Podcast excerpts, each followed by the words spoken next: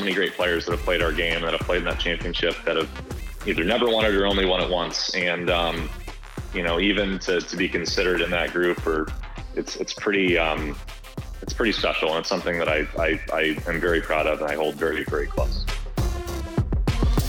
Hi, everyone. Welcome back to the Golf Journal podcast. I'm Dave Giancola, joined as always by my colleague and co host, Mike Trostel. Thanks so much for joining us. We've got a treat today as we're joined by Stewart Hagestad, who just wrapped up his second U.S. Mid Amateur title in the last five years, having won the 2021 edition at Sankaty Head Golf Club on Nantucket. We chat with Stu about how the last five years has changed his life, being a part of the last three winning USA Walker Cup teams, his multiple major championship appearances, and how he's juggling his golf life with his life off the course. Stu has got a lot going on, so plenty to talk about. With no further ado, here he is.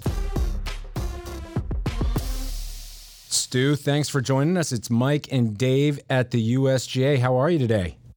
Hey guys, I'm I'm doing pretty well. Uh, all is well on, on my end. Hopefully the same with you.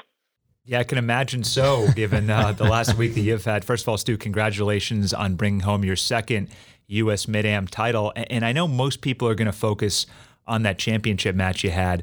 But first, before we get into that, I just want to focus. You went uh, in the round of 16, you went 23 holes against Stephen Behr, a heck of a player in his own right, second longest match in Mid Am history.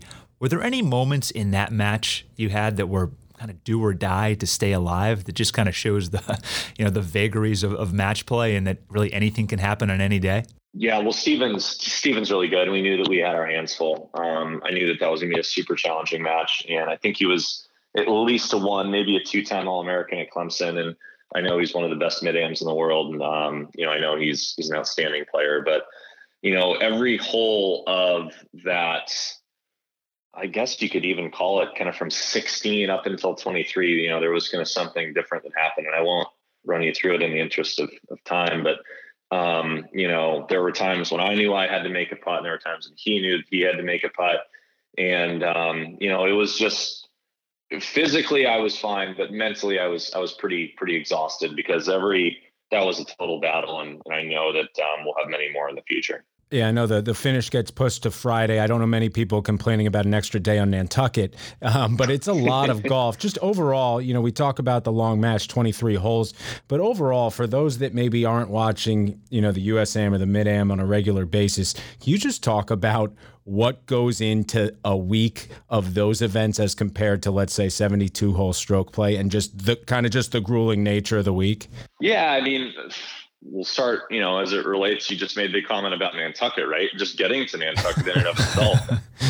I mean, you know, uh, I have a close friend that that basically, you know, kind of said, "Hey, I know it's a challenge to get to, but let's talk to everyone when they left." And you know, hopefully, everyone kind of said, "You know, wow, what a special place." But um, it's it's it's a lot. It's uh, shoot. I mean, I know it's only a week and change, right? Call eight or nine days, but when you leave, you feel like you know you know every every corner and every every street on that island, and it's um it's it's just it's uh, it's exhausting. It's it's taxing, and obviously, you know, I have a lot of kind of exuberance and elation that's coming from it, but it's um it's it's just a really long week, and I, I wish I I wish I could kind of give you more, but it's it's just a really really long week. Uh, it, it, certainly is, and you know you went through a very long week in 2016 on on your way to your first mid am title when you took down Scott Harvey, who's just a legendary mid am in his own right and just amateur golfer overall, and, and, a heck of a guy. You birdied five of the last six holes. You win on the 37th hole. The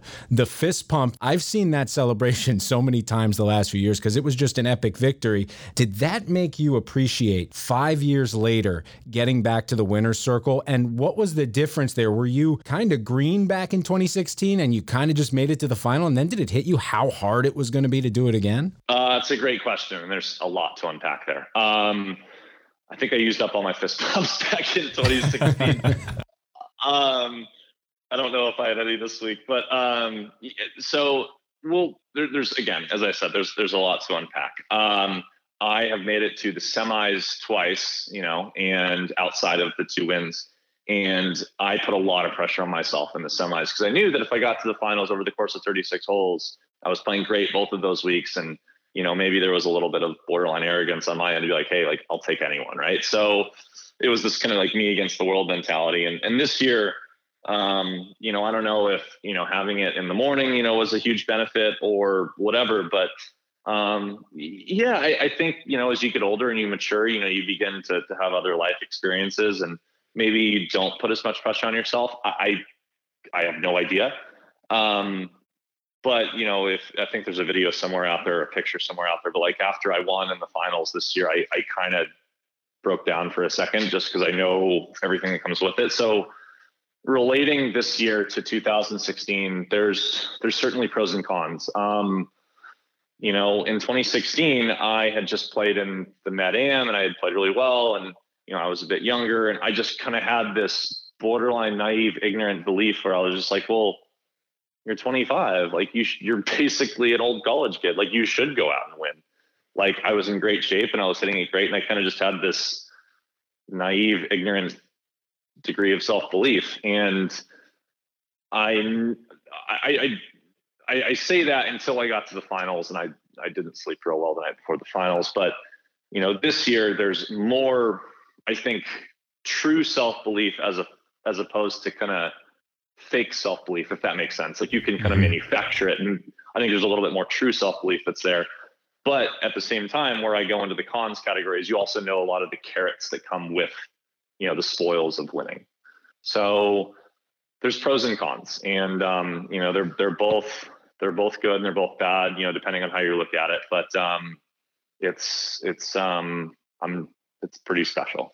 Yeah, Stu, you mentioned playing in the morning this year. The, the Mid Am is a 36 hole final, but because of a little bit of weather that came in earlier in the week, a little bit of fog, you had to split that 36 hole final up into two days a Thursday afternoon and then a Friday morning.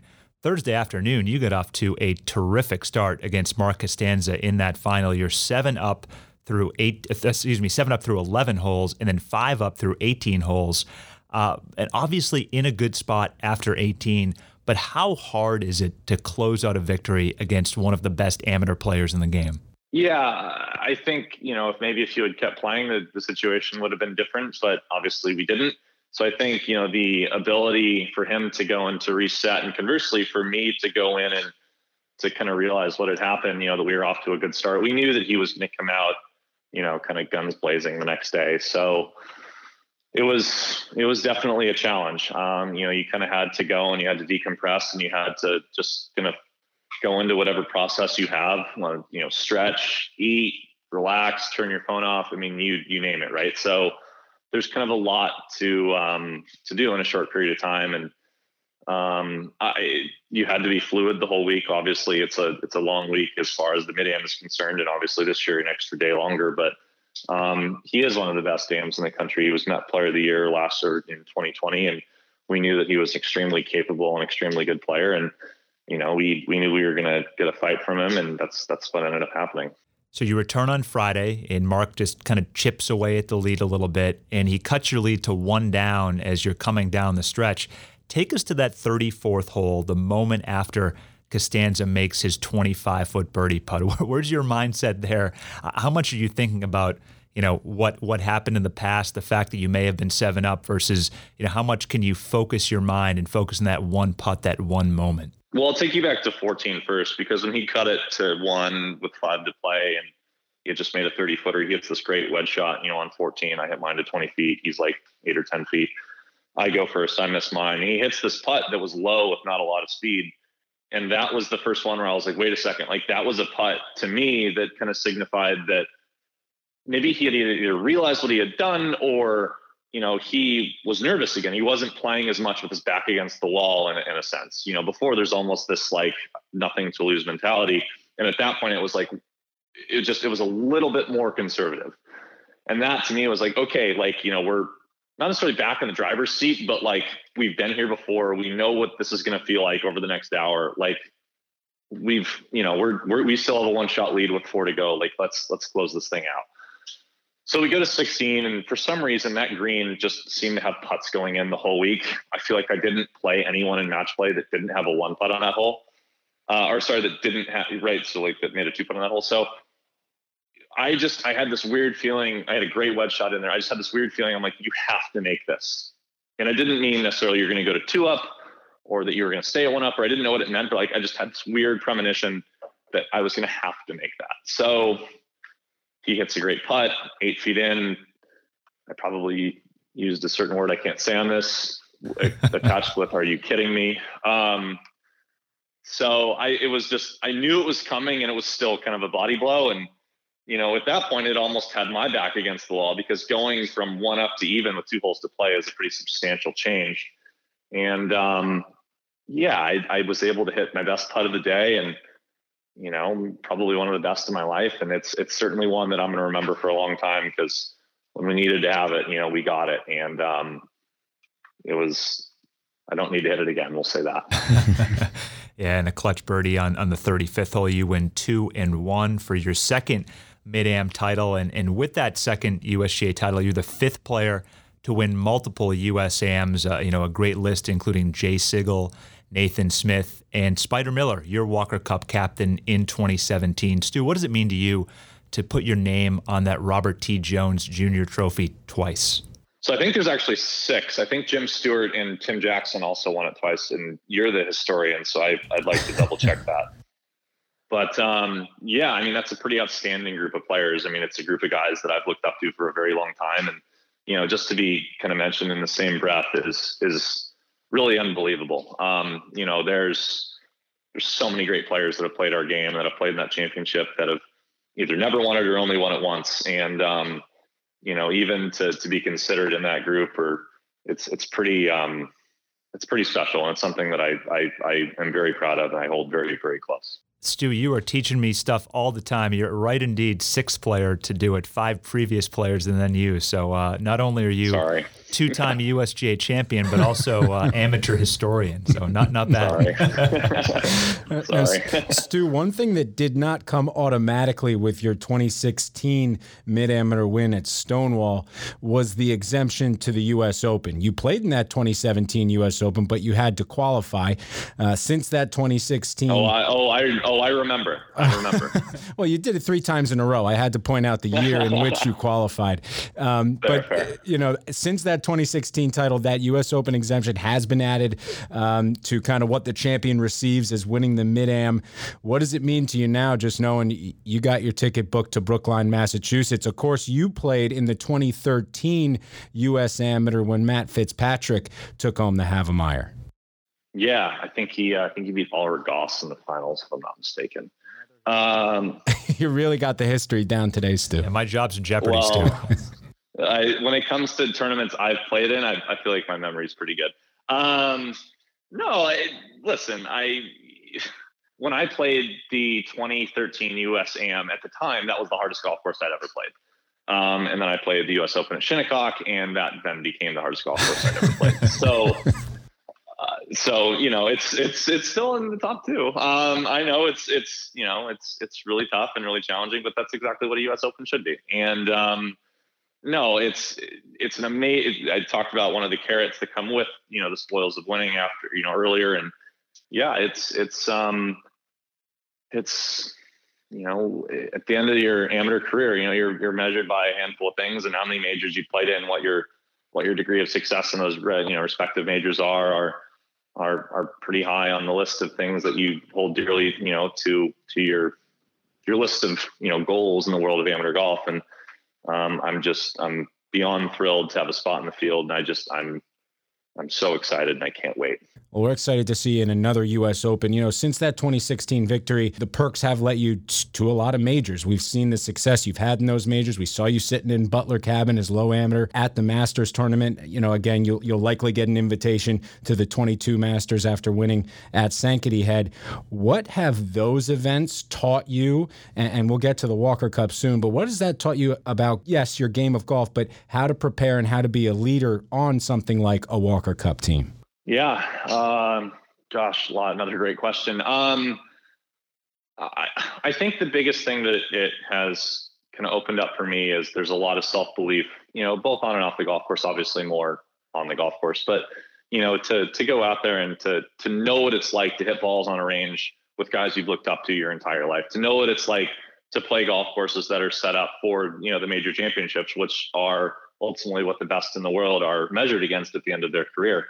Um, you know, to to know what's good enough from a prepared standpoint. And I'm kind of an anxious person by nature, not necessarily in a scared way, but just like in a in a kind of checklist type of way, right? Like in an OCD type of way. And I think having some of those experiences that I've had and the ability to kind of pull from a lot of those both tournaments and from the preparation that respectively comes with those tournaments is really fundamental and integrally important for my success and the ability to prepare for for those events you know kind of leading into them as far as walker cups go um, I've had the chance to to see and be around a lot of incredible players, a lot of which from that 2017 team will be playing in both of those events, both 17 and 19. Shoot all of them, but I'll use 17 for the sake of this example. But you know, those are some of the best players in the world now. Um, and you know, to to have kind of a one a, a standing rapport with them, but then two to know what they view as good enough. Um, you know, there's there's just not a lot that kind of catches you off guard. So you know how to prepare. You know essentially how to put yourself in the to give yourself the best opportunity, you know, to go into those weeks with the opportunity to succeed. Yeah, that was a powerful 2017 Walker Cup team, including Collin Morikawa, Cameron Champ. I mean, you guys were just jam packed, and uh, that was quite a performance.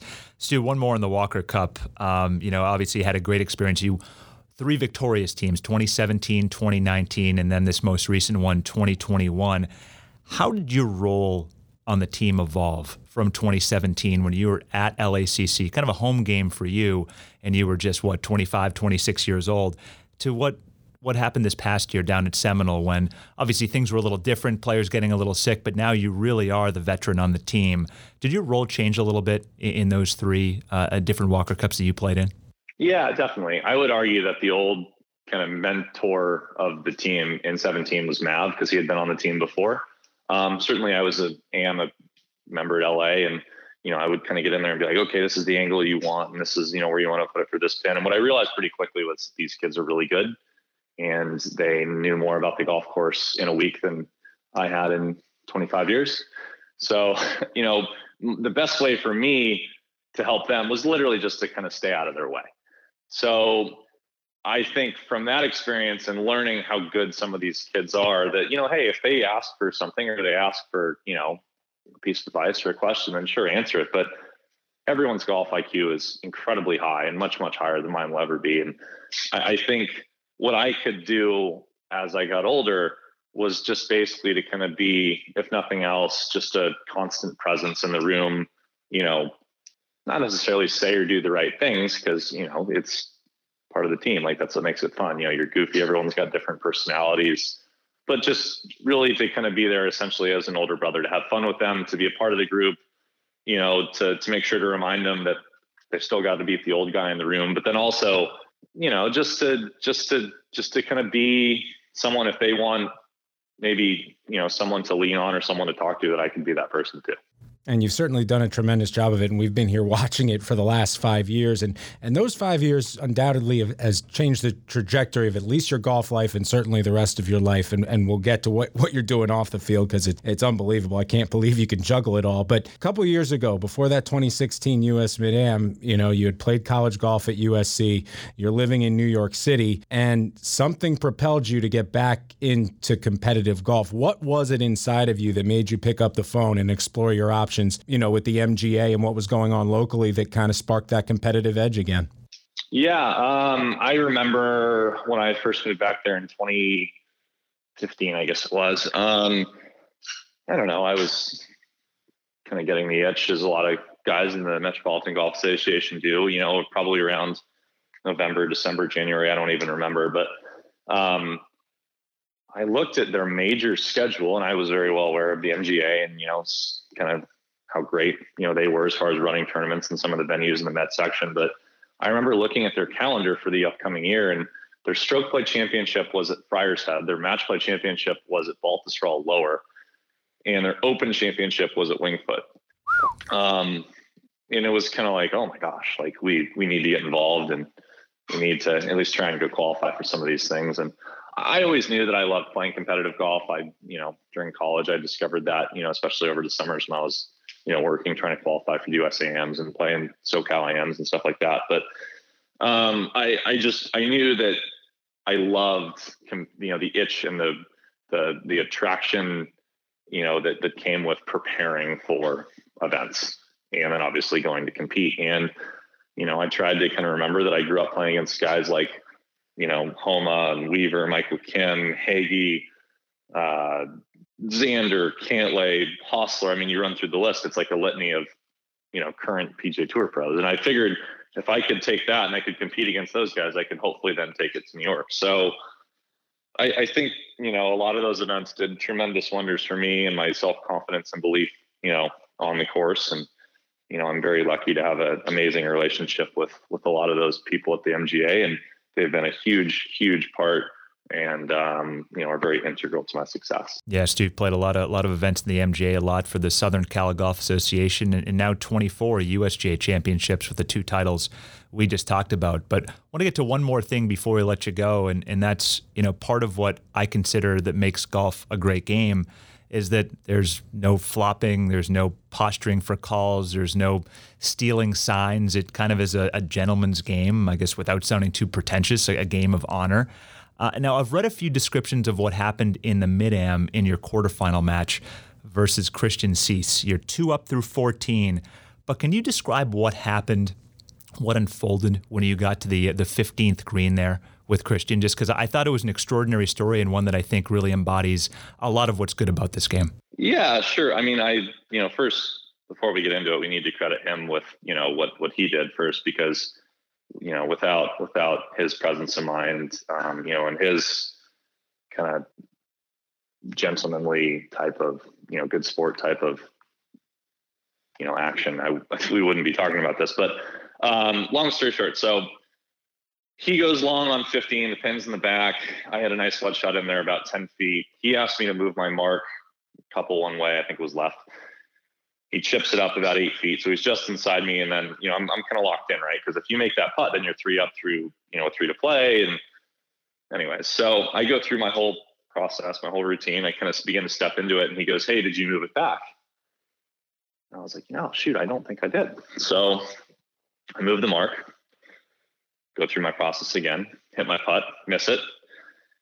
And after I miss, I'm kind of annoyed with myself, but it also kind of hits me. It's like, wait a minute. If you hit that putt before you move your mark back and you miss it, you lose the hole. You know, he's standing there over his eight footer. He's kind of beginning to look at it. And, you know, for a second, it was kind of like, oh my, like you're one down with three to I'm doing the math in my head and doing, you know, all, all the calculations. I'm just like, what are you even doing? Like, this is a no brainer. So, I I was like, hey, that's good. Pick it up. So we go to the next hole. And I, I really didn't think much of it. You know, for him, you know, to give me mine was unbelievable. He didn't, or not give me mine, but to remind, remind me to move it back. But yeah. he didn't need to do that. And it was just, it was a really cool moment, I guess, between us. And I, I, I think it's been I don't want to say it's been made a bigger deal than it is because in retrospect, yeah, like it was a cool moment for the two of us to share, but he deserves a tremendous amount of credit for what he did. And then, you know, obviously I just, I felt like it was the right thing to do. And, um, you know, it was, it was cool. That's part of what makes our game so great, I guess. Yeah. Two competitors at the height of amateur golf, you know, trying to grind your butts off to try and get the ball in the hole and win this match. And, you know, the presence of mind, you know, for Christian to remind you to, to move the mark back and then for you to give him that eight footer. You know, certainly a lot of memories totally. of 25 years ago, 1996 U.S. Amateur, Tiger Woods and Steve Scott. You know, it was certainly a little different from that, but at the same time, I know a lot of us that read it, and as Dave and I were talking be- before this uh, this podcast, uh, I think a, a, lot of similarities be- between the two moments. Well, thank you. I, um, you know, I, I give him a lot of credit, and I, you know, I'm very appreciative of him. So it was it was really cool. It was a neat moment that we'll have for you know forever. Well, Stu, we've talked a lot about what you're doing on the course these days, but you're really busy off the course as well, working on your MBA at USC. Uh, when are you scheduled to graduate, and, and what else is coming up for you this fall and winter? I'm supposed to graduate in May. After these last two weeks, I am so behind, so I've got, got a lot to catch up on. But uh, no, I'm scheduled to graduate in May. Um, I haven't signed, but I've you know, essentially been offered for post MBA opportunity, but um, so we got to we got to kind of figure that out in the next couple weeks or month. But um, yeah, no, there's there's a lot, and obviously we have one at least, hopefully two events to prepare for, you know, for next year. But I'm just really excited to put the clubs away and to you know focus on friends and family and to and to start you know kind of looking at other things. And it's just I, I'm I'm, I'm to enjoy this. I'm to take some time off. Uh, hopefully, put a bit of weight back on that I've lost from you know a lot of walking, a lot of stress these last couple weeks. But uh, it's uh, it's good. I'm looking forward to some time off and just really kind of soaking it all in and enjoying it. Well, Stu, we can't thank you enough for joining us. You know, you deserve the time off. I know it's been a busy week. You know, you win the, the championship, you have all these kind of media appearances, uh, so the train keeps moving. And uh, hey, when you sign that that uh, that letter for for the full time gig, just make sure you block off a couple of couple of weekends in June and potentially in April. I think you have some events to play. I think uh, I think we can make that happen in the negotiation process. awesome. Well, Stewart Hagestad, two-time U.S. Mid Amateur Champion, 2016 at Stonewall and 2021 at Sankaty Head Golf Club. Stu, again, congratulations, and we'll talk to you soon. Awesome. Thank you so much. Thanks, guys. You're the best.